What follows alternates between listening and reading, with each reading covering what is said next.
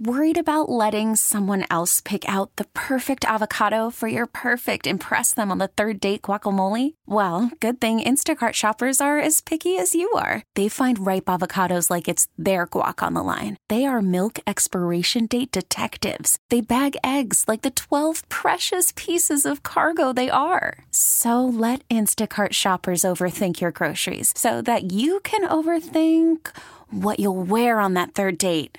Download the Instacart app to get free delivery on your first three orders while supplies last. Minimum $10 per order, additional term supply. Good morning. Welcome in. It is the leadoff on 610 Sports Radio. Appreciate you joining us today. Kramer on the other side of the glass. My name is Brandon Kiley. If you want to get involved in the show, the text line is 69306. I am on Twitter as well at BK Sports Talk. So, the thing this week that has probably consumed the most amount of my time is the Mizzou coaching search, and it went nuclear just a couple of days ago. I want to talk with my friend Dan Wolken. He is the national fo- college football columnist for USA Today about that job and what could come potentially next. He joins us now on the leadoff on 610 Sports Radio. Dan, thanks for joining us this morning. How are you doing, my friend? I'm a little busy, but doing all right. I appreciate you giving us a little bit of time. I know it is a certainly a busy day for you guys. Dan, what has gone wrong with this Mizzou coaching search? I'm going to leave this open ended for you. What the heck happened here? Well, I don't know if I would characterize it as what's gone wrong. It's just a product of a job that I think a lot of people consider to be a you know an okay SEC job, but one that uh, uh, you know is not necessarily an elite job, and so there's not maybe been the kind of interest in it that Missouri officials had hoped going in, uh, and you, I don't know where they will go from here if they're going to hit the reset button and try to you know, generate some new candidates. But certainly, you know, the initial candidate pool, uh, some of the names that came out were not very impressive to the fan base, and that's a real tough spot to be in as, as an AD trying to make a hire. So that initial list that you're talking about included the likes of Jeff Monken, the Army head coach currently, Skip Holtz, who's now at Louisiana Tech, and the final one on that list was Blake Anderson. And then some have said Jay Norvell was also kind of the fourth name that they were looking at. In your opinion, Dan, do you think that's a reasonable list of three to four candidates for this job? From your perspective, do you think those would have been good candidates for the Mizzou football coaching job? Well, those are all pretty good coaches in their own right, and they've done some things, and uh, they might be successful. But I think the issue that people have is why did you fire Barry Odom? Who it's not like he let the program crater. Uh, I think maybe there was a, some disappointment over the way the season went, but they didn't fall off the map.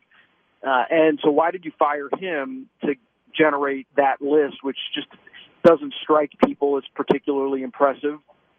And also, uh, you know, I think there's a financial issue there when you look at that list. I mean, that list to me indicates that, that they're shopping at sort of the mid-level uh, price point and not putting out the kind of money that other SEC schools uh, would throw on the table to attract some bigger name candidates. So that's an interesting point because I don't know if that's the case or not, but if it let's let's say that it is the case. If they were prepared to make a more substantial offer, something that would be more competitive in the SEC, four or five million dollars, let's say, do you who do you think would be on that list of candidates? Like who could they go out and potentially offer if they were willing to offer that kind of money in your mind? I mean, I think certainly you could look at a Bryan Harsin, you know, type type of person. Uh, that kind of money would be attractive. I, know, I, I hesitate to sort of throw out a bunch of names, but uh, a lot of these searches have overlapped. Arkansas, Ole Miss, um, Missouri. You know, Arkansas is in a similar situation right now, and they and they have been throwing around money, and uh, they're not getting the kind of interest from people that maybe they thought or hoped. Uh, they thought maybe Lane Kiffin, Ole Miss swoops in and gets him. Now they're kind of having to hit the reset button. It's just tough. It's tough to lure somebody who's who's had success uh, to to a job, and and even guys at the Group of Five level. I, I think you know Missouri when they started the search might have been thinking along the lines of, of Luke Fickell or someone like that, and found that he just wasn't interested.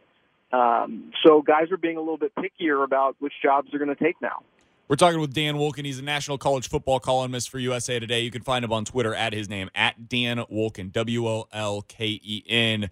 I wanted to ask you about that situation because, as much as the Mizzou coaching search has, for a lot of fans, been frustrating, it does seem like this is more a college football program than it, or college football problem than it is a Mizzou problem necessarily.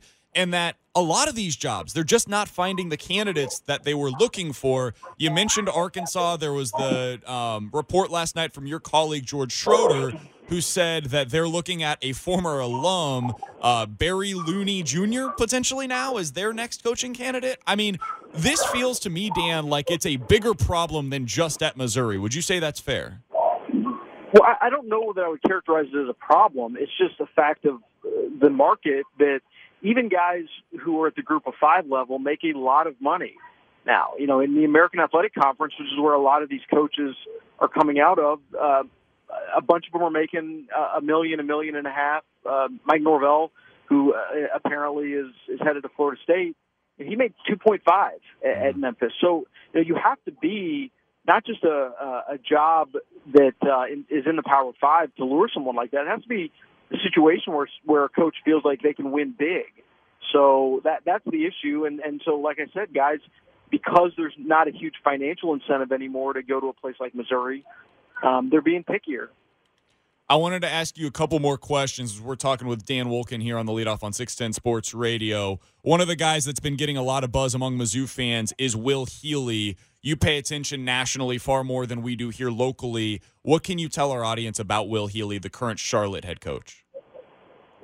Yeah, um, I mean, I, I know Will, and, and certainly he's a uh, exciting young coaching prospect who uh, has generated a lot of interest and a lot of buzz.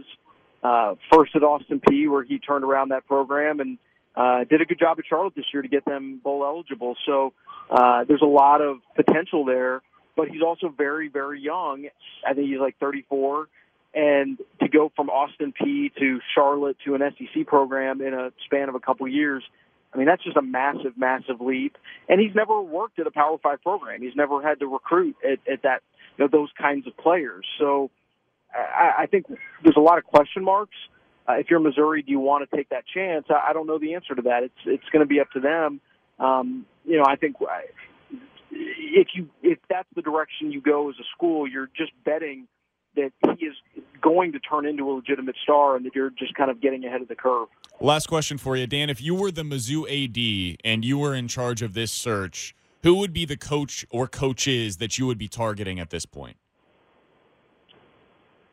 Oh, I don't know. I mean, look, Billy Napier in Louisiana has done a good job. Um, Eli Drinkwitz at Appalachian State's done a good job. Uh, certainly, those are viable, you know, SEC Power Five uh, coaching candidates. I think there's a, you know, there's there's guys who have done it before uh, and been successful, like Todd Graham, uh, like Larry Fedora, who might be worth a, a look as a second chance guy. Bret Bielema you know, but you know, do those names excite people? And that's that's the issue that, that these ads run into. He's Dan Wolken. He's a national college football columnist for USA Today. He's one of the best in the business. We appreciate him joining us this morning. Dan, thanks so much for the time, man. Enjoy the what should be a pretty enjoyable uh, Saturday slate today. Sounds great. Thank you. Yeah, absolutely. That is Dan Wolken joining us here on the leadoff on 610 Sports Radio. The leadoff with Brandon Kiley, 610 Sports Radio. T-Mobile has invested billions to light up America's largest 5G network from big cities to small towns, including right here in yours. And great coverage is just the beginning. Right now, families and small businesses can save up to 20% versus AT&T and Verizon when they switch. Visit your local T-Mobile store today.